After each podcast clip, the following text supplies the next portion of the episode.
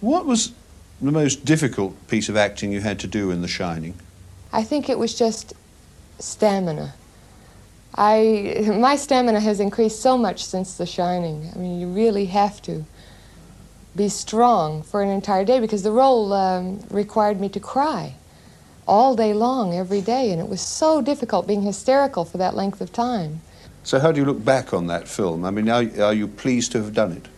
I'm very pleased to have done it because I've learned more on that picture and strengthened myself and broadened the scale that my emotions can reach, I think, uh, more than any other picture I've ever done. I don't suppose they uh, told you anything in Denver about the tragedy we had up here during the winter of 1970? I don't believe they did. Well, uh, my predecessor in this job hired a man named Charles Grady as the winter caretaker. And he came up here with his wife and two little girls, I think about eight and ten. And he had a good employment record, good references. And from what I've been told, I mean, he seemed like a completely normal individual. But at some point during the winter, he must have suffered some kind of a complete mental breakdown. He ran amuck and uh, killed his family with an axe. Stacked them neatly in one of the rooms of the West Wing, and uh, then he, uh, he put uh, both barrels of a shotgun in his mouth. Well, you can rest assured, Mr. Ullman, that's not going to happen with me. And uh, as far as my wife is concerned, uh, I'm sure she'll be absolutely fascinated when I tell her about it. She's a confirmed ghost story and horror film addict. Here's Johnny.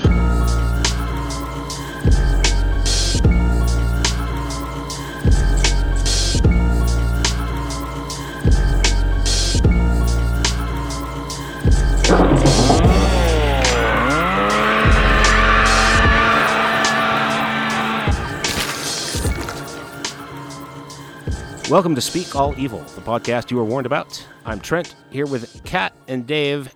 Kevin is on the line. We're doing something a little bit different this week. Three of us are in person for the first time in a very long time. Nice to see you guys again. Nice to see you too. Uh, Kevin is still phoning it in for the time being. How's it going, Kevin? It's hot. It's really hot. And the person and the person that lives above me still stomps too much. And I've discovered that they use their garbage disposal like approximately 25 times a day. So I I think it's a serial killer. This week, Could be. Hotel Motel.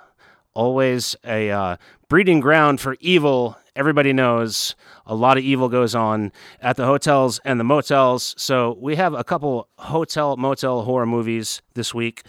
My pick is a movie called The Innkeepers from 2011. This is written and directed by Ti West. We talked about his film The Sacrament back on our Faith episode. This is the story of the Yankee Peddler Hotel in somewhere Connecticut.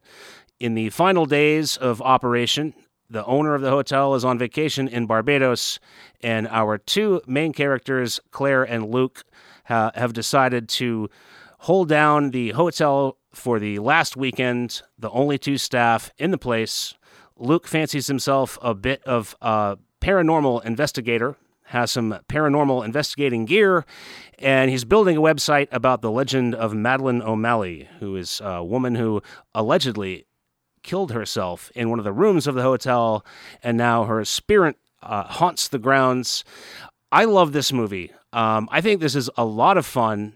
I'm getting the impression that other people maybe didn't enjoy it as much as I did. Uh, so I'm just going to pass the baton before I really go much further on this. Kevin, I think you like this one, right? I love the innkeepers. I'm also on like a real Ti West kick. Um, if you want to go back and listen to the Faith episode, if you haven't, I clearly upset the other hosts of this show with my introduction to Ti West. But recently, uh, Trent and I revisited House of the Devil uh, for our Patreon. And then The Innkeepers for this episode. I, I love this movie. I don't know why people would have a problem with it, especially if you if you're a fan of the next movie we're going to talk about. Search me. Um, it's it's look look. Ti West can make a movie for seven hundred and fifty thousand dollars that looks this good, has legit scares, has really great characters, very small cast, uh, indicative of a Ti West movie, and very small setting. I love the Yankee Peddler Inn. I love the fact that it, it, it's real. It's it was built in 1891 in Torrington, Connecticut. I only know Torrington because the company I used to work for had a store there. And one time when I was driving through Connecticut, I felt the need to find it. Um, this was filmed in the actual Yankee Peddler Inn and in 2011. And hey, it's a slow burn. I know we talk about Ti West movies a lot being kind of a slow burn. But this one, it's got a great payoff. It has a great story. I absolutely love the relationship between Claire and Luke. Sara Paxton playing Claire as the young woman that is the one of the two staff members, Pat Healy playing Luke, who is a total sketchy douche. But we've all worked these jobs where we have like this relationship with someone that you would never have a relationship with unless you worked this like weird job with them and I love how like nonchalant they are about their paranormal exploration of the hotel, especially like as it's dying and the doors are closing. Um, I love the ending, and I love the fact that I didn't have any clue, and I've seen this movie three or four times, no clue that Kelly McGillis was in this movie playing the pseudo celebrity Leanne Reese Jones as one of the only guests in the hotel for the final weekend. Um, Kelly McGillis, of course, of Top Gun fame and to tie her Oh. to tie her into one of our last episodes, uh, she was in The Accused, starring across Jodie Foster, which is the movie that Jodie Foster won the 1988 Academy Award for Best Actress in, which intimidated Anthony Hopkins as they got ready to do Silence of the Lambs. I can't wait to hear why people have a problem with this, so I'm just going to pass the baton as well and let this shit show start rolling down the hill. Just thought this movie was a was very boring. I thought this was a snooze fest. Um, I kept waiting for something interesting to happen, but that moment never came. The setup of the spooky hotel with a murderous past, it was there. I was there for it. Sign me up for that movie. But the characters were just they weren't very interesting. The girl was like, kind of cringy. What's her name? Sarah Paulson. Paxton. What'd you say? Well, the Claire is the character. oh yeah, but the Her name was. Sarah Paulson. Her name was Sarah Paulson. Paxton. Paxton. I believe. Paxton. Oh, sorry, Paxton. Daddy Pa- R.I.P. Daddy Paxton. Not re- no Uh, relation. Obviously not related. Yeah. Um, none of the other characters were interesting to me. Everyone's acting in this movie was pretty bad. Um, then you get to the end, and it wasn't surprising at all. You could like see it coming a mile away. Like, anyway, um, I wanted to like this movie because it did have some charming and comical moments, uh, but it just wasn't scary at all. It wasn't interesting. I said that already. Uh, was it the worst movie I've ever seen? No, but it just didn't give me that that payoff that I wanted. You know what I mean? So that's how I feel about that. I thought this movie was A, not very good. Two, super dumb. C, not very interesting. But I'd like to just derail the whole podcast for a moment because I know usually my my section of the movie review is uh, like a story of like like myself like oh yeah it was one time I got chased by a guy with a chainsaw but I'm to do that again and say that even with with Trent uh, in tow, I have stayed in some haunted hotels We have. in my time, yes, we have. and I had a uh, experience at one in northern Maine, uh, in Kingfield.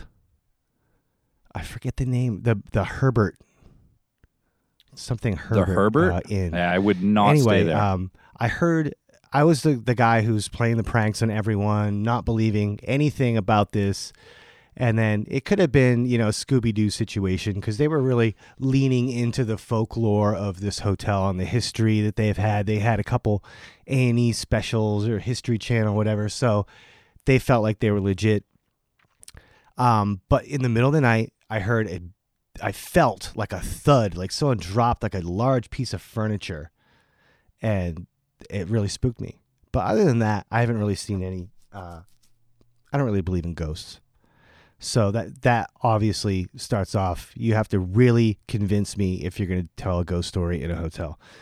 Um, And when I first saw this movie, this was the first Ti West movie I'd ever seen, and it almost prevented me from watching any of his other movies.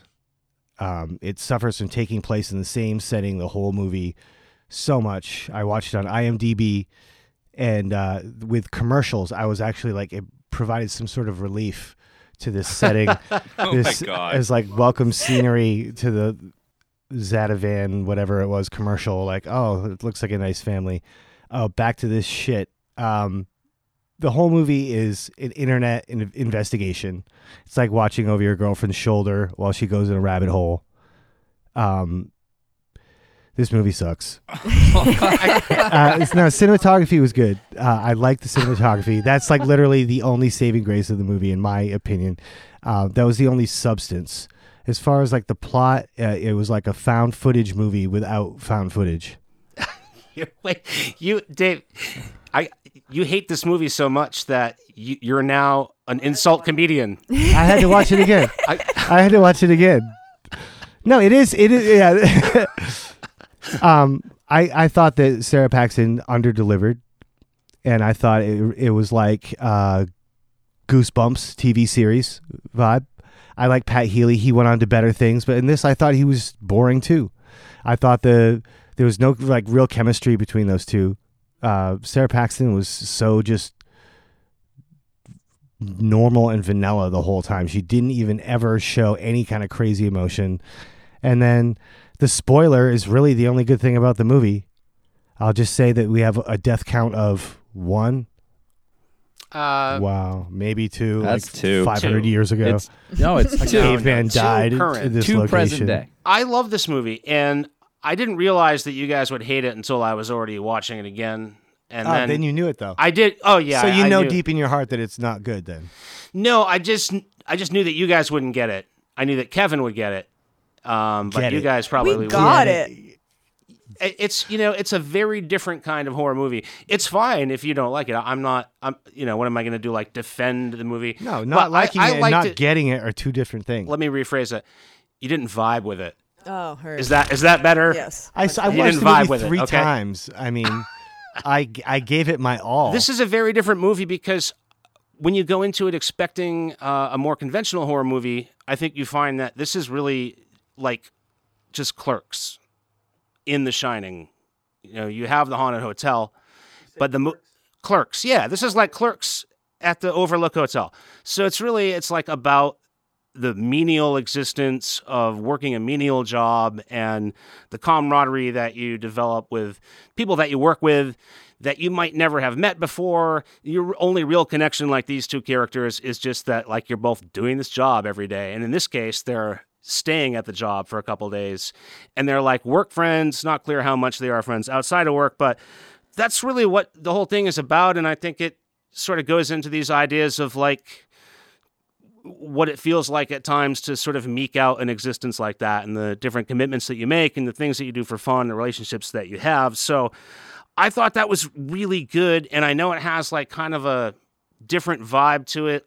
I, I just think there's a warmth to it. It's like the opposite of The Shining, which we're going to talk about uh, in a little bit. But it's a very warm, very like relationshipy movie. And then I really liked the payoff. I thought it was a good horror payoff. Uh, I wasn't expecting the end at all. Yeah, Trent. okay, you- I like it now. you- Can we talk about the Shining Trent, now? no, you nailed it. It's it's the relationship between them is so bizarre, uh, and I love, like I said, like they're just very like casual about oh we're we're gonna uh, you know we're gonna explore the paranormal in this hotel in our last weekend, and like he has this like shitty website that he's put together and this like lame equipment. And she's like very ho hum about it all. Um, but the the clerks comparison is pretty amazing. I never thought of that one. And that's driven home when claire goes to get coffee and lena dunham shows up in yet another ti west movie as the barista and i thought that that whole thing was amazing because if you notice like Claire's like waiting for her coffee. Clearly, Lena Dunham's character is an oversharer, and she drops the line on Claire that she's like, "My boyfriend hasn't told me he loves me." Well, he did it on IM, but that's like saying it during sex. And then the next scene is Claire walking back into the hotel, and she doesn't have a fucking coffee. Like she just walks out of that out of that coffee shop like I can't take this right now. I can't even wait for my coffee. But like the ho hum way they go about it. And like Ti West has commented that like the movie has sort of a timeless feel like you don't really know which is the case with some Ti West films like what Yes. era this is taking place in. But he's been quoted as saying it takes place in present day. And part of the reason that you don't see a cell phone is because Ti West has said, like, look, these characters are such losers, they don't have a reason to pull their cell phone out. And also, yeah, the web the website that, that Luke pulls up is very old looking. And Ti West said, yeah, he just sucks at building websites. Um, so the whole thing, like when you like when you dig into this, there's a lot to like. I mean, both both movies. I'm not going to compare The Innkeepers to The Shining. I will not fall on that sword, but they do have some similarities. Dave mentioned the cinematography. They both sort of have this arc of characters that start experiencing things and then like conveniently and oddly forgetting about them and just like moving along with the storyline. Um, I, I, I, I like this, and Trent, you're right. The payoff is so fucking good. Um, I love the the characters Claire and Luke, how he's obviously much older than her. They do have a scene where Pat Healy is is clearly trying to get her drunk, and then he does sort of like pour out these creepy older coworker feelings for her, which it, we've all listened to enough true crime, or at least Kat and I have, to understand how that usually ends but it, it's like two people that are lonely in two totally different ways that you pick up on as you watch the movies. You have somebody who wants to believe, and that's Claire. Like she has no fucking idea what she's doing with her life. Obviously, Kelly McGillis's character calls that out pretty quick. She has a few uh, quips with Luke where she calls it out, but she wants to believe, and she's there doing that. And then you have Luke, who over the course of the movie, you realize he's not an amateur paranormal uh, explorer. He's full of shit. He wants a companion. Like he's making all of this shit up so that he can get close to Claire because he just wants a companion. So you have these two people who are equally lonely in different ways occupying the same space and they have to coexist that way. So really the payoff of this in terms of horror is like a minor footnote in what Ti West was actually presenting. I was going to pitch. I thought, um, I don't know, Kat, maybe you wouldn't be as receptive uh, to this now that you didn't like the movie, but um, I think if you did a remake of The Innkeepers today uh, with a decent budget, you and me could play Claire and Luke. Oh, absolutely. Yeah. Don't you think we could We pull that off? We could probably do investigatory better. podcast. Yeah. Well, it's funny, Trent, because this movie reminded me a lot of that live podcast show that we went to go see that you absolutely hated. I You're think like, I, they're just I hunting for ghosts in this weird building and they recorded it. I'm like, oh, you mean the innkeepers? I liked how mundane the whole thing was, not just the situation of the characters, but like the hotel is not isolated. It's just right in the like downtown of this little shitty town. It's daylight in a lot of the movie. You can see um, through all the windows that it's the light of day. So I thought that it was kind of cool to like put the haunted hotel in with this like environment that's so mundane it doesn't even rely on nighttime or the cover of darkness to to do things. And part of the i think the thing about like nothing happening quote unquote is that it's really establishing that like workaday thing. You know it it you're halfway through this movie you're wondering if it's even haunted. Like maybe this is just one shaggy dog story and there isn't even haunting in it.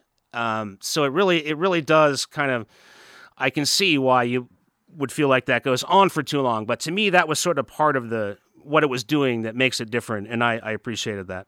I think maybe I would have liked it more as a series.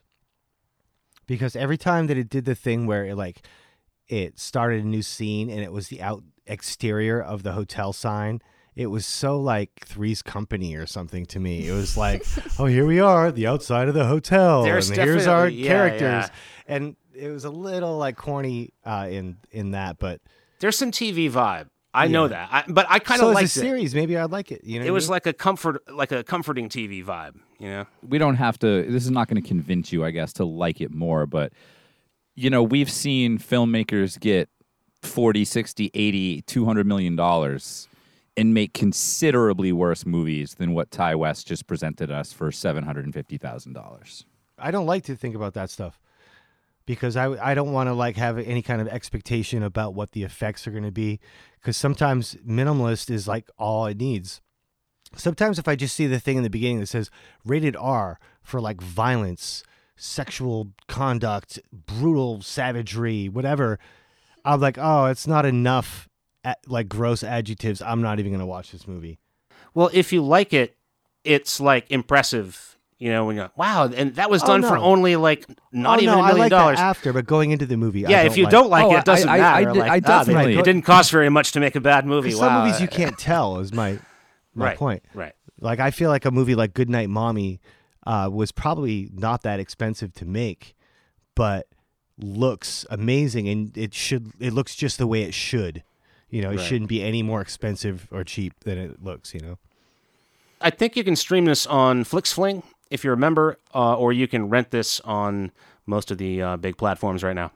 Well, if you have the IMDb add-on for Prime, that's what I think Dave and I watched it on. For some reason, IMDb TV suddenly has ads on it, which is for Dave it was uh, pleasant. For me, it was super annoying. But just a couple quick things on the flick. Uh, the Yankee Peddler Inn, like I said, legit hotel. Um, built in 1891. It closed in 2015 for renovations and is never actually reopened. There's been all these like stops and starts on the renovations. It is actually known for paranormal uh, activity, allegedly.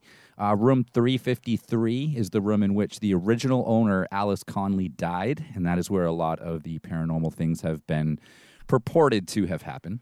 Uh, Sara Paxton, who I recognize from 2009's Last House on the Left remake and a shitload of TV, she and Pat Healy would actually re-team up and both be in the movie Cheap Thrills from 2013. I don't know if you guys saw that, but Cheap Thrills is a I good like that. one. Yeah, it's on Tubi right now if you want to check it out. Ethan Embry is also in that, uh, who starred in The Devil's Candy, which Sean Byrne directed. We just talked about The Loved Ones. Um, the film was made in 17 days, and like I said, they actually stayed at the Yankee Peddler Inn. And apparently, the older crew spent all 17 days complaining that the younger crew were always partying and running around, and because it was an old hotel, they could hear them. All right, so okay, if you had to right now, you're out uh, away from home, staying someplace that you know is not your bed. Would you rather stay at the what's it called? The, this place, Yankee, Yankee Peddler, Peddler Inn. Inn. the Yankee. Would you rather be staying at the Yankee Peddler Inn right now or the Overlook? Well, again, we're comparing the innkeepers to the Answer the question. So, the Overlook. All right, let's let's get to it. Well, I don't know. I- it seems like the Yankee Peddler would be a lot more relaxing than the Overlook. Well, It's BYOB. If I'm the trying to relax. I- I- well, I guess if it was the four of us staying there, I would definitely pick the Overlook, and then we would all take bets on who was going to try to kill each other with an axe. Instant karma's gonna get you. Gonna knock you right on the head. You better get yourself together. Pretty soon you're gonna be dead.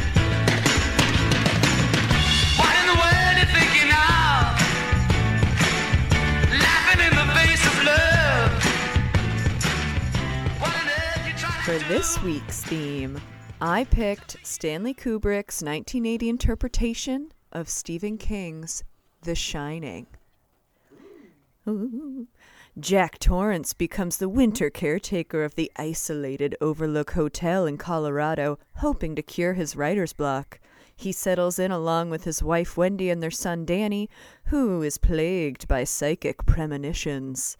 As Jack's writing goes nowhere and Danny's visions become more disturbing, Jack discovers the hotel's dark secrets and begins to unravel into a homicidal maniac hell bent on terrorizing his family. Uh, this movie is one of my all-time favorites to watch. I especially loved it when I was a younger little lady, first getting into horror. Um, it's scary and creepy, and it hits. It definitely holds up for sure. Uh, even 40 years later, I would say. There's no denying that Jack Nicholson is an unbelievably talented asshole, and I can't take my eyes off of him whenever he's on the screen. Shelley Duvall is also great, obviously. She had the potential to be super annoying and like too over the top, uh, but I think she's just the right amount of manic and terrified. Uh, there's such a nice mix of like the supernatural spooky stuff with the shine and like uh, the the Danny um, you know psychic shit. Um, but the ghostly beings at the hotel are also like a very cool spooky uh, situation which uh, you're like are they real? Are they not? They're obviously not real.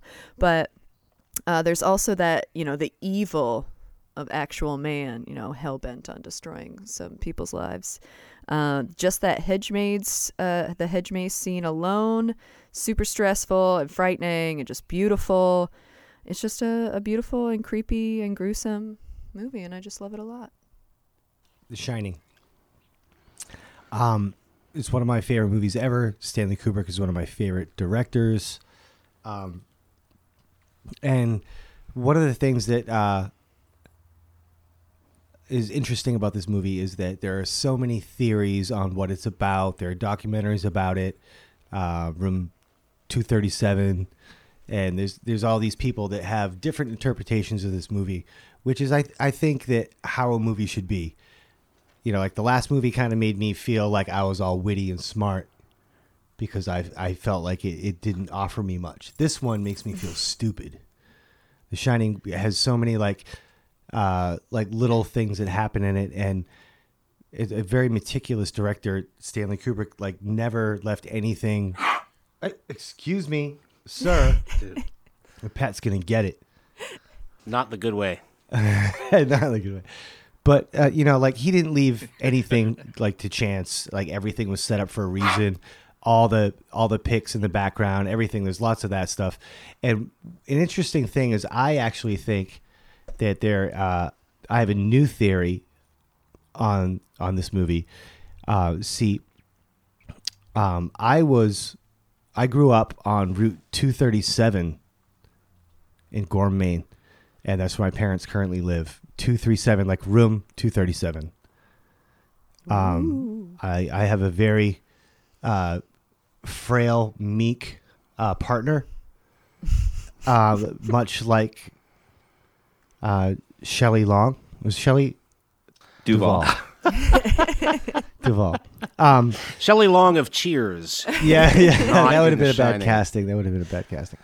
Um, and uh, and my dog Elizabeth would actually be uh, Danny, and um, my daughter Connie would be the thing that that lives inside the dog's mouth, Liz's mouth, and I would of course be Jack Torrance.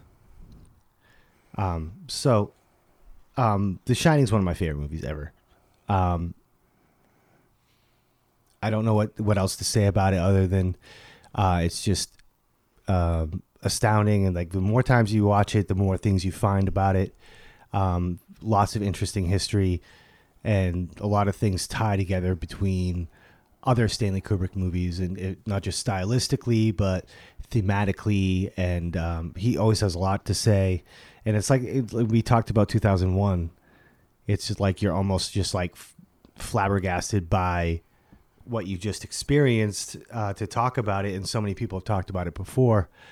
Um, but I like it when you know, like Francis Ford Coppola uh, stepped out of his comfort zone and was like, "I want to make a horror movie. I want to make Dracula." Scorsese stepped out and was like, "I'm going to do Cape Fear." This is like Stanley Kubrick being like, "I'm going to do horror," and all his stuff is always dark and always psychological, but um, he wanted to make the scariest movie of all time and I think he did kind of with mixing like what had been happening at, at the time. Um, Texas Chainsaw Massacre had happened, and like a lot of the Alfred Hitchcock stuff. And to me, this movie kind of like mixes those worlds uh, together as far as like the brutality and the violence and the, the savage stuff with the psychological stuff. So um, I think it's a super important movie in horror, and I'm psyched we're talking about it. Uh, my version of The Shining, personally, is that I, I thought um, when little Danny Torrance is talking to Tony, the boy who lives in his mouth, his imaginary friend, um, these are functionally he's talking to himself, but he has a different voice for Tony. And I thought that like when Danny is talking to Tony, it's like when I'm talking to my dog, Calvin, it's the same thing. Like I'm like, oh, did you want some ham? Yes, I did want some ham. I don't want to go today. You don't want to? Do you want to go? Yes, I do. You do? Yeah, I want to go. Oh, okay. so it was relatable in that sense. Um, so thank you, Kat, for introducing me to this movie. Um, so welcome. And and I'm yeah. Um, I knew Dave liked it a lot, so I just went into it. You know, who who knows what to expect.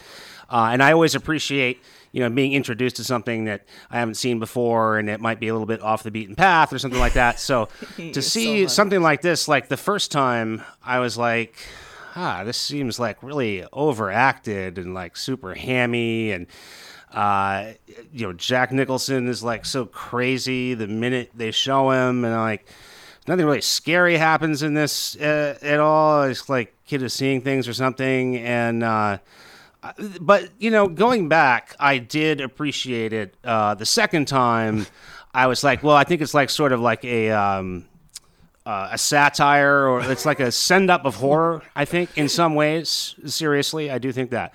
Um, but no, it, this is a great one. I've, I've probably like honestly, this would have to be up there for me. Just in ter- if I could like calculate all the cumulative hours or minutes of seeing something. Not that it's ever been my favorite movie or anything by by any stretch.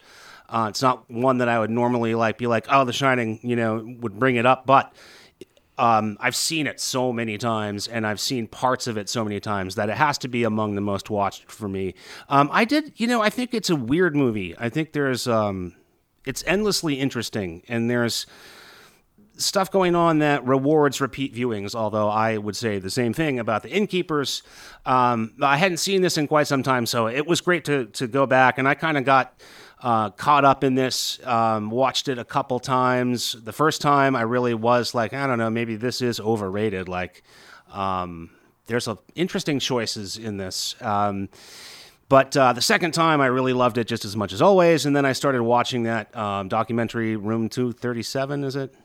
Um, which was like just too annoying to me, really, to pay much attention to. So then I just watched The Shining some more.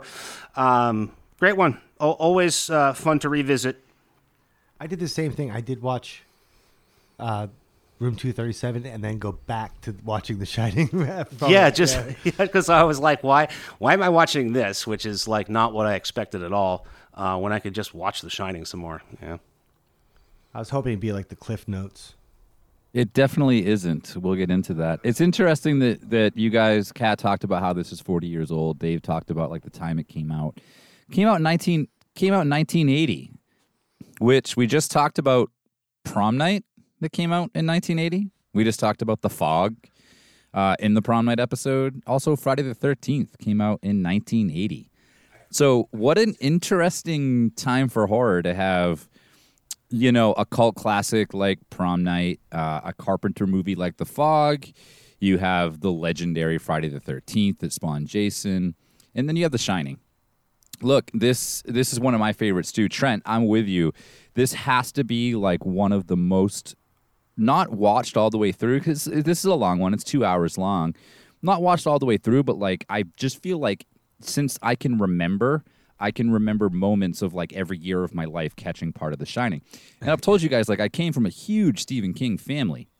So I never knew all of the obvious shit like, you know, Stephen King hated Kubrick's vision of this. Um, I read The Shining. I was young. It's been a long time. I was probably like 12 or 13. Um, so I, I really had to go back to like the internet to figure out some of the differences between the book and the movie. But I, I think one of my favorite things learning about this movie and watching it for the show is that Stanley Kubrick was fucking bored. He had done everything you could possibly do, pushing the boundaries of filmmaking. Um, I mean, what was 2001? 1968? I mean, we're 12 years removed from him making a movie that still stands the test of time. I mean, Kat, when we talked about 2001, you were talking about how your roommates walked in and were like, oh, what is this, like the 80s? No, this is like 20 years before. Uh, so he, he had done a movie called Barry Lyndon, which it's a fine movie. I've seen Barry Lyndon. I've seen all of, of Kubrick's stuff. It's a fine movie. It's super fucking boring. It's shot beautifully. And they said that Kubrick was bored. I mean, this guy has a fucking IQ of 200.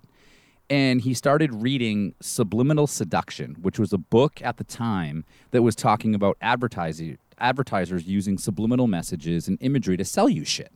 So Kubrick went to these ad companies and said, "Hey, I want to learn your ways." And then he dumped hundreds of them into The Shining. He also just flipped a huge middle finger to Stephen King and was like, "Thanks for the inspiring source material." But I'm going to make a Stanley Kubrick movie. I appreciate the outline. I'm going to completely butcher it. Um, but look, this movie is super scary.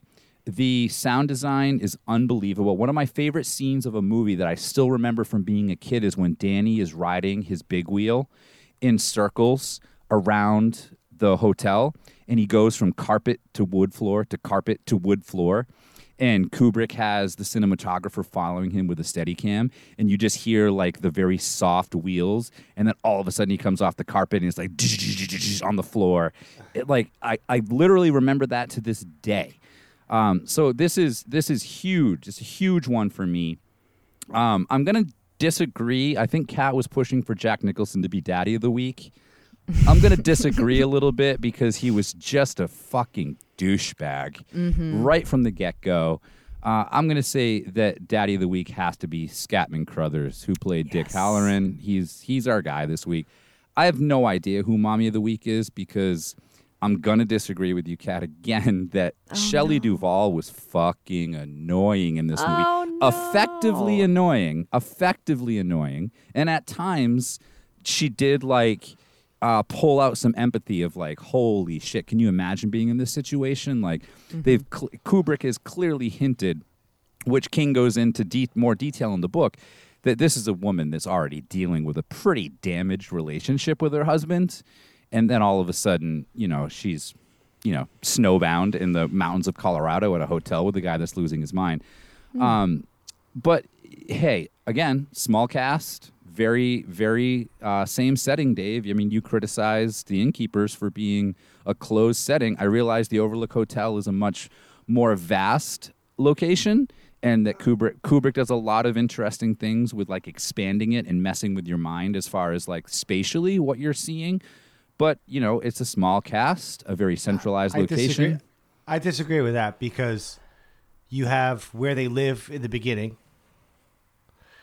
and you have the travel to the place in Colorado, which is a huge part of it. It's like terrifying in itself, just those crazy helicopter shots. Then I think the maze is a whole different thing than the hotel. That's a whole different atmosphere. And many of the rooms in the hotel, uh, the individual rooms and the ballrooms and all that stuff is they're way different. It's not the same setting at all. I feel like it's visually always changing. Uh, hey, Kevin, when Danny was driving me um, big wheel around, like you were talking about, didn't you think of the Omen? Did I think I of was what? waiting for Yes. Danny to, uh, you know, run into Wendy and knock her right off like one of the staircases or something. Kubrick definitely, uh, you know, paying a tribute to the Omen. Yeah, That's that was very yeah, theory. that was very Omen. Yes, and I love that scene in the Omen. That's one of my favorites. Um, the thing that I like is that uh, there's lots of like, uh, his like historical nightmares, like or like battles with the past. You know, like uh, Jack Torrance is battling with uh, alcoholism and and writing a book and all this stuff. Um, and then there's also you know like the vague Native American uh, stuff they talk about being ba- on an Indian burial ground. And Oh, yeah, they- so there's like lots of like like stuff that's in the past, the the past of the hotel, the guests that were there, the murders that happened, and then you have Danny, who's basically in the future watching everything as it concludes and what's going to happen and Scatman Crothers I guess too the people that have the shining um you know it's it's just cool how they have the different perspectives on time people that are living in the past people that are living in the future and I also heard that you could watch this movie backwards and it, it's still I think. Well, no. If you sync this up with Dark Side of the Moon, that's what I heard. You can watch it backwards. No, it's the Wizard of Oz. Dark it's Side the of Wizard Moon. of Oz. If no, you I was sync up The before, Shining though, with the Wizard of you Oz, watch it backwards. It's uh, it starts with a photograph of the party, then goes to the murder, and then goes back. So it's almost as though Jack Torrance is Grady if you want if you took the story backwards, only by Kubrick's imagining of it, not Stephen King's story. Um, I think we should all appreciate the spooky boobs um, in this film as well. Might be The mommy of the week. um, Might be Maybe mommy of those the week. boobs, yeah. Definitely those um lady. zombie boobs are the mommy of the Mm. week. Yum yum. Yeah, I don't know. There's the weird like sexual stuff in this, like when he comes upon the weird like people in the masks like going down on one another. Like what was that about? Oh, the furry love. Yeah. The bear gets it, or, or I'm sorry, the bear's giving it. How? But with the mask on, I just don't. There's there's a few random scenes in this that are just I, I like the one at the end where there's like a room full of skeletons and it's like it almost looks like a Halloween like haunted house. Mm-hmm. When um, Wendy comes across, I don't know, it's her imagination or whatever, but It's almost like a like 80s horror genre scene real quick when they show all the skeletons in there. Look, looks like a different movie all of a sudden. I, I and then think Love the stylistic the shot of the guy with the head split in half. Mm-hmm. I think Kubrick was. I don't think he was just flipping off Stephen King. I think Kubrick was flipping off horror. I think he was intentionally doing like continuity errors to be like, well, this shit happens in horror movies all the time, so I'm just going to do it like way more stylistically or subtly and make people think about it. Uh, I think that that scene where Shelley Duvall's character Wendy is, she's also because that is a whole continuity scene where she is starting to see the ghosts as well for the first time. And they throw in like, yeah, it looks like she walked into like the Spirit of Halloween store on like April 29th. like, oh, everything's 50% off. We just set this room up. Um, I think, I honestly, I think part of this movie is Kubrick you know, really being bored, like I said, and like coming out and and trying to push himself. And I think a ton of it is you can't figure out which parts and which imagery he's saying is totally serious, and which parts where he's just like, "Fuck off, horror people! I could own you like this easily." Like the greatest horror author of all time. And Kubrick's taking on the horror movie genre at a time where it's exploding with if you're a Kubrick, incredibly cheesy films like Prom Night and Friday the 13th. I mean, he's looking at his competition and being like, all right, I'm bored. I'm just going to destroy every single thing about this genre and somehow make a movie that is now heralded 40 years later as one of the greatest horror movies of all time. Well, the thing with the continuity is like you're looking at a guy's career who never has any like problem with continuity. He's like very meticulous about every frame of every shot. And then you have like in the interview, the guy's tie changes. In the middle of the interview, mm-hmm. he's wearing a different tie. And it's like, why are you doing these things? There's like times where the pattern on the floor is going the other way, or there's different pictures, or there's something in the background, and it like raises like lots of questions. Like, why would a guy who's so meticulous the rest of his career, never leaving a thing undone, would do something not on purpose? And it actually reminded me of like It Follows in that way. Like we watched It Follows, and I hated it at first, and then I loved it when I started looking into all the things that they did like that that were just subtly changing, and that's probably the subliminal uh, uh, marketing that you were talking about, Kevin. Yeah, I mean, I, I forget the director of It Follows, but yeah, I, I do remember talking about that and being like, they're inside or out on the deck in the tub, and then they go inside and walk outside, and they're in like winter clothes and it's fall. Um, a, a little more overt than what Kubrick was doing here, but yeah, I mean, it's. I don't think we've talked enough about the cast because you know I, I did shit a little bit on on Nicholson and Duvall, but they really do have very effective performances in this movie. Danny Danny is great. His name is actually Danny. Um, he was allowed to cameo in Doctor Sleep, the sequel, which I still have not seen. I know I think some of you Oh, guys so have, bad. and you did not like it. It's not great. I, I didn't love it. Uh, but you know, Scatman Crothers as Dick Hallorann is great. But like you, you know, some of my favorite scenes are like Barry Nelson as Stuart Ullman, who is interviewing Jack, and then Barry Dennen, who you talked about, Dave, who was Bill Watson, who was this like other manager of the hotel that walks in at some part during the interview, and just, Just they dread. both have these like really bizarre personas that I think subconsciously like add to the suspense. Like Barry Nelson's character as Stuart Ullman is like way too welcoming and like really wanting to sell Jack on this role. And then Bill Watson comes in and is sort of like sizing him up. And that's like when his tie changes and like the pattern on his pants changes. And you're like, what is going on here? Like somebody knows more than they're letting on about this particular hotel. But that's, I mean, honestly, that's pretty much it. Other than, you know, Philip Stone, who plays Delbert Grady. And, um, I, I mean, is Grady the bartender? Am I am I remembering that correct? Is Gra- Grady the bartender or who's the bartender in this? Delbert Grady was the previous was the caretaker that killed his family. They killed his But family, the but bartender is a different guy. different. So that's the only other real like important cast member of this. So I mean, you're really dealing with like eight people or something the entire movie, um, and I think that's very fitting for how isolating this movie really is. Uh, yeah, there, there's a lot. You know, I, I feel like if you look that hard for continuity errors in most movies, you will find them. And this movie kind of invites that type of analysis. So it's like, yeah, you can always like find all these things. How much is intentional?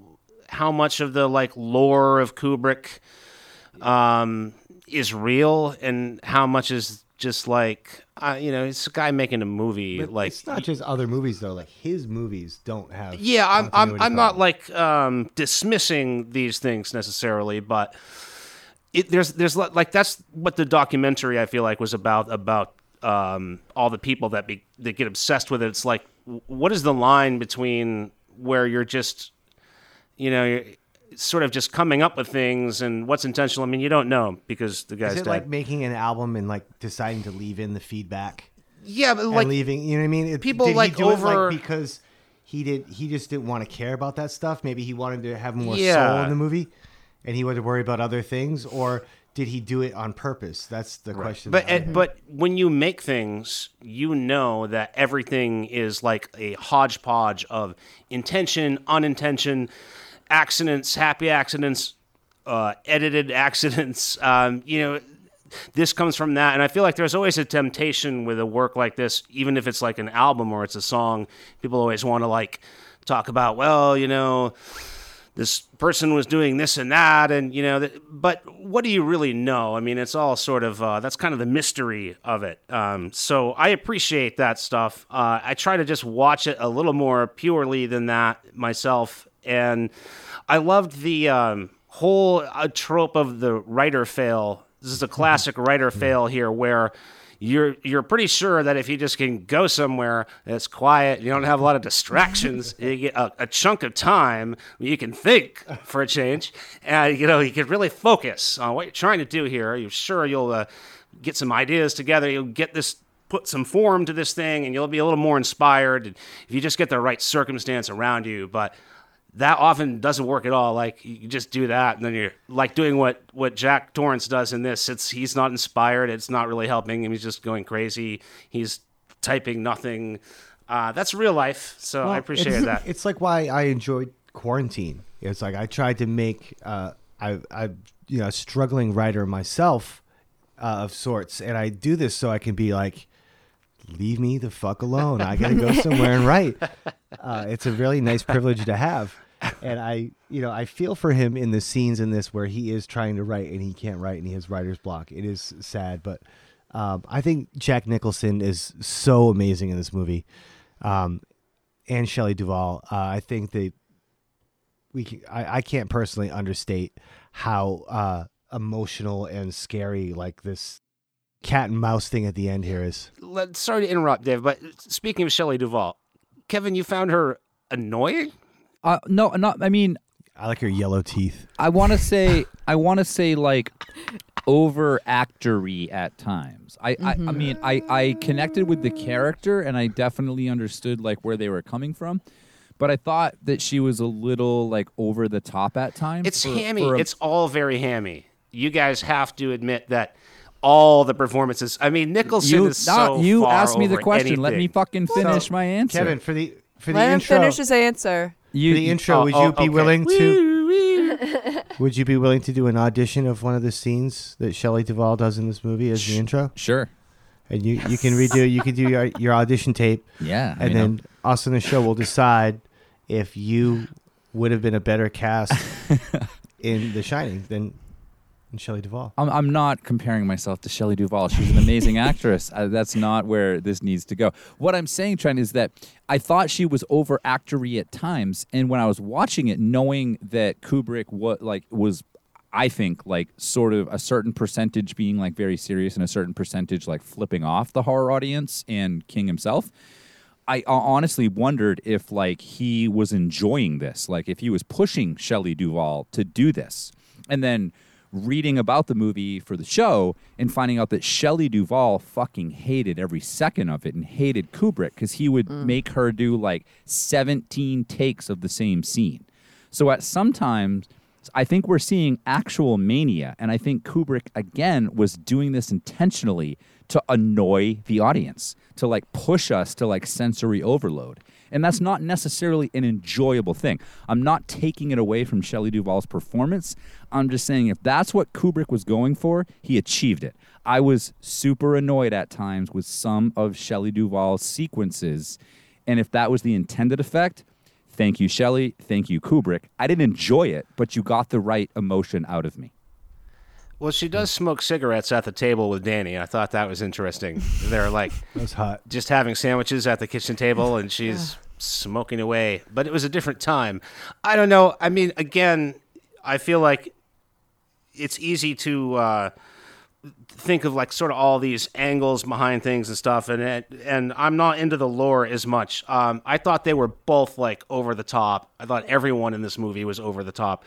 Um, the first scene that really kind of threw me, if I'm stepping out of the ivory tower and not like being totally irreverent about every single fart in this, um, when um, Wendy is talking to the doctor about Danny, and she does the whole long admission about Jack has been drinking and he dislocated Danny's shoulder. Like that whole scene is so not realistic. It's so fake. Like Really? I no thought she- person would just like give this whole monologue and like about all this embarrassing private stuff Uh, that she's not- trying not to hide. 1980, Well, okay, well let today. me finish. Uh, get- Where's the cops? Uh, and then right from that scene, it goes to the car scene where they're all the close up of the three of them in the in the car, and Danny's in the back, but he's right up between the seats, and you know Jack is so weird, like he's so maniacal. It's just the whole scene isn't believable about the cannibals and stuff. I just I wonder if those things, and maybe this is where I will go lore with you. If those things are intentional, like is that supposed to be very over the top and very exaggerated and like is it calling attention to that? Is he saying something when he does that? Or is that just like it didn't really work that good? I don't you know I- I'm, I- well, I- I'm asking. I'll give you that, but I mm. feel like that that became Jack Nicholson's whole career after that is that whole like snide response sure. to everything, eyebrowsy, and like I could have not used it the rest of his career, but I think in this movie it works. No, I I, dis- I disagree because this was made in 1980, where it would have been completely normal, and unfortunately, it probably still is today, for a woman to sit across from a doctor and to try to explain away the fact that mm-hmm. her husband's a drunk asshole and ripped her fucking kid's shoulder out of his socket. Yeah, but she I don't didn't think ask her that's, that. She that's volunteered not over that. the top. The only thing, that the only thing that didn't poignant. age well is the cigarette smoking. Everything else still applies. That's true. I just don't think that it's realistic that a human being, just if you know human beings and you know how they tend to function, she just volunteers this whole thing. You know, when, when the doctor asks how he dislocated his shoulder, okay, so that comes up. Typically, if you're trying to hide that, you wouldn't be like, She's oh, she's not trying well- to hide it. The, uh, the what what they what what Kubrick is saying is like seem like a- abuse is normal at this time. Yeah. and they've also clearly they've also laid the runway for Shelley Duvall's character to be Mm-hmm. Increasingly exposed as very isolated. Not just at the Overlook Right. Hotel, but in her relationship at home. And literally, the first person that comes into her home to talk about her, or to talk to her about her son, she just info dumps all of this, Yeah. like Right. overshares Okay, sure. all, All of right. it. I th- All right. I think where she's coming from is she's trying to explain it to herself. Like she's basically just Yes. saying it out loud for her own good. To be like, "Oh, but it was fine. It was an accident. He just, you know, he got a little worked Right. up, blah blah blah." Right. Like you hear that a lot, you know, Okay. in these kinds of things. That makes But- sense. Um, I'll, I'll buy that. Sure. But uh, Jack Nicholson was great. Yeah. um, I think this this film was definitely. I think it was just made for him because he's. It's just look at him. He's just he is Jack Torrance. I feel like in real life. I feel like he's a he's also a huge dick in real life, so it makes sense. Jack, I- do you know him? No, I just come on, look at No, him. I mean, I mean, I, who might not know? Well, I know he did Anjelica Huston dirty, and she's my girl. So how did he? Do, how They did got he uh, divorced. do her dirty? they were never married. It was just you know he strung her along. I don't know. I've read some things on the internet. It doesn't matter. That's all. Oh wow. That's your lore. backpedaling That's a your version.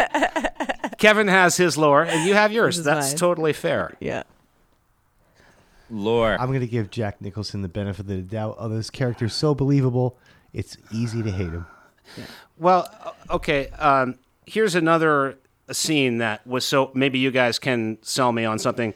When uh, when Dick the cook is um, revealing his uh, his shining, and it, he calls Danny Doc, which is Danny's nickname from his parents, and then Wendy is like, "Oh, how do you know we call him Doc?" Uh, and he's totally flummoxed by this. He doesn't know how to get out of it, and he's like, ah, I'm stammering and stuttering. Like maybe you called him Doc, and I just heard you. It's really not like believable a at all. Wouldn't wouldn't a psychic, a lifelong, an old psychic like that, wouldn't he be a little more prepared? Like I think he would be used to maybe you you get ahead of yourself as a psychic and you tip your your psychic powers. And you wouldn't be so caught off guard by making a little mistake. You could just say, "Oh, I don't know. I call everyone Doc." Why does he have to go into this whole elaborate thing about you called him Doc and I you heard think you? he uh, would have seen that coming? Well, yeah, that's why. He's Like, I don't believe in in psychics True, true. because they Uh, would all be at the they would all be at the lot the casino. They would all be rich. I liked how um, Jack's descent is uh, at first just illustrated by his sleeping patterns. Like a- as the movie, the first half of the movie goes on, there's they keep giving you little signs about like how much later he's sleeping and how much later he's going to bed, and it starts when uh, Wendy brings him breakfast in bed. It's been a month. Um, and I also liked how the title cards went from at first it gives you a month, and then by the end of the movie, it's giving you like the time of day. It goes month, and then it's showing you day, and then it's showing you time of day. Um, but when Wendy brings uh, Jack breakfast after the month, it, he asks what time it is, and she says it's almost noon or it's eleven thirty. And then there's another scene later in the movie where it's like daylight, and she says to Danny that Dad just went to bed a couple hours ago. So he's like he's even though he's supposed to be sober, he's like sort of like on this jag the whole time where he's like he's writing quote unquote all night, but really he's like drinking all night and he's like sleeping later and later and becoming more and more removed obviously from the family. But some of those like subtle early signs I appreciated. But there's no alcohol. Like I was saying, it's BYOB, so there's no alcohol in there. Yeah, So I mean it's not like uh, figurative. It's like metaphorical, I Right. think. Halluc- hallucinating. Kevin, did you um, come across any theories on how little Danny is able to cover his snow tracks with snow at the end? Because that was another one where He's really trying. I here. no, I'm not. I just wow. okay. okay go, go ahead. What, what's the answer on that? Uh, I did not. It's it's just a really powerful scene watching a small child uh, know enough to outwit his dad, chasing him through a Oh, okay. snow maze. Okay, He's that's literally bring up. He brings up the my favorite scenes. Like honestly, I the scene in the beginning with the doctor, I thought was like perfect. I was like, that's so vulnerable of her to like spill her guts like that. And then the scene in the the the cooler when he reveals that he has the shining or whatever. I, I love that scene. I thought all the all the scenes that you're bringing up are actually some He was a little favorite scenes. quick. Don't you think it was getting a little bit familiar with the child to just sit him down and tell him about No, psychics? I liked it. This, mean, he was talking, and this feedback started, and this feedback like drowns out his voice, and then he just Yeah. kind of looks over in the middle of you still That hear was the cool. mumbling in Yeah, the back. I like that. I like that. I thought that was cool, and That was great. Uh, was but then he sits him down that. for ice cream and tells him he's a psychic and sees dead people. And he, I, it's just a little familiar. He just met the kid and his Uh, parents. no, I I, I mean, know. You I think like I think the guy kids. the guy understands the energy of the hotel, and he understands that oh God, there's a kid here that has it too, and he's sort of giving me a heads up that like, hey, you may be able to pick up on some bad shit that's going to happen. And that's at the beginning of the movie, and by the end of the movie, Danny is hundred percent picking up on really bad shit that's going to happen. There's a scene, and and uh, one of you just talked about it, where uh, Shelley Duvall is talking about how late Jack slept. And the tail end of that scene is Danny going in to talk to him as Jack is getting out of bed and he's kind of groggy. And it seems like this bizarre scene where Jack is like, you know, sh- shaking off the fog of sleep, and we all know that he's losing his mind. And Danny, at appearance, seems to be like innocently asking his dad, like, you know, do you love me? Like, would you ever hurt me? But like, Danny has already seen a whole bunch of this stuff. And I think Dick Hallorann kind of clued him in, like, hey, look for this. And Danny's actually testing his dad at that moment. He's testing Jack and saying, would you ever hurt me?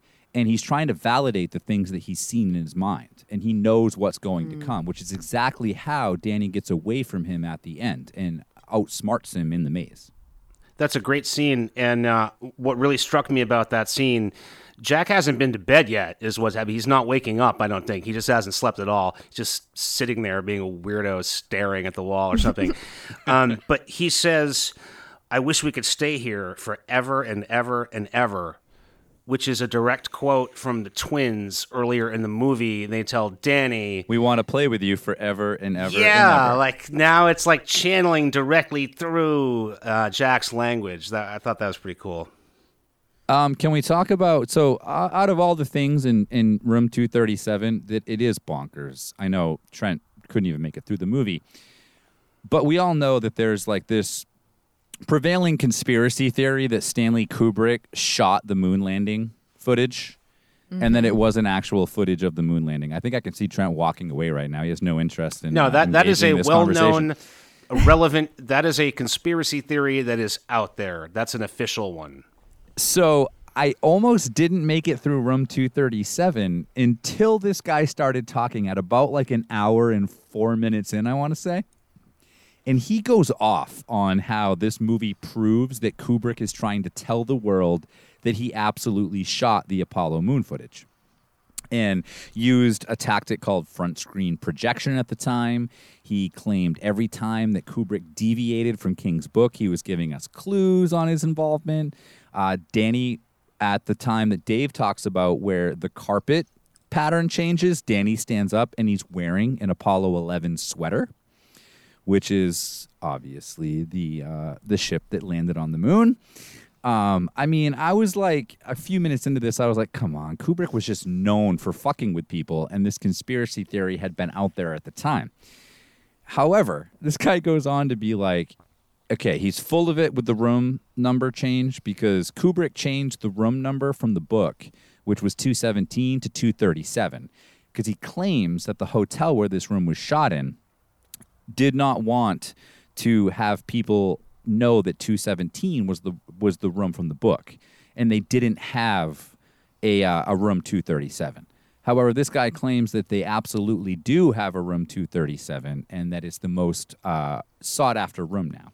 He also says that the distance from the earth to the moon is 237,000 miles and then he points out when Danny first enters room 237 that the key to the room says capital R O O M room number capital N zero, which used to be an old way to uh, to show number, and he says, "Oh, all you can spell with those capital letters are moon room." I was I was kind of into this conspiracy theory. I was kind of into it. He also backed it up with like a bunch of footage from like the, the the old world wars where like you're not actually seeing footage from anybody like storming the beaches of Normandy. They're recreating it like on a beach in Hollywood. And he was basically just saying that like he doesn't think that we didn't land on the moon. He just thinks that we didn't have the technology to shoot footage of it. And they hired Kubrick to just shoot some realistic footage and say, this is us landing on the moon. Mm. Unknowable. Um, you can either believe that or believe not. I, I really don't know. Maybe we didn't land on the moon. You know. I, don't mean, know. I was, not- I was going to get us all, uh, I love the, the, the Kubrick moon landing film crew shirt or whatever that's out there. Oh yeah. Hey, I I wasn't thought that, there. I thought that'd be appropriate. I'm not gonna, you know, I'm not gonna act like I was there. But let me know if you do come across any theories about how you would, uh, how Danny would cover his tracks with snow, because that just it wouldn't make sense. And then without that, then he doesn't escape. You know. Well, the, the government's exposed that there are UFOs, so we're going to get a lot of information. Hopefully, it'll piece all this, uh, The Shining, Stanley Kubrick, 2001, everything all together. This is on HBO Max right now, or you can rent it on uh, most platforms. Yeah, and uh, speaking of HBO Max, they just greenlit an Overlook series, which is going to be a J.J. Abrams run prequel series with a bunch of the staff from Hulu's Castle Rock, which is also a Stephen King inspired series, uh, and that's going to be done, I think, uh, this year, maybe for release next year. So we'll get a prequel to a lot of the stuff that was purported to have happened at the Overlook Hotel with a bunch of the characters we know from The Shining. Well, hopefully they don't ruin it.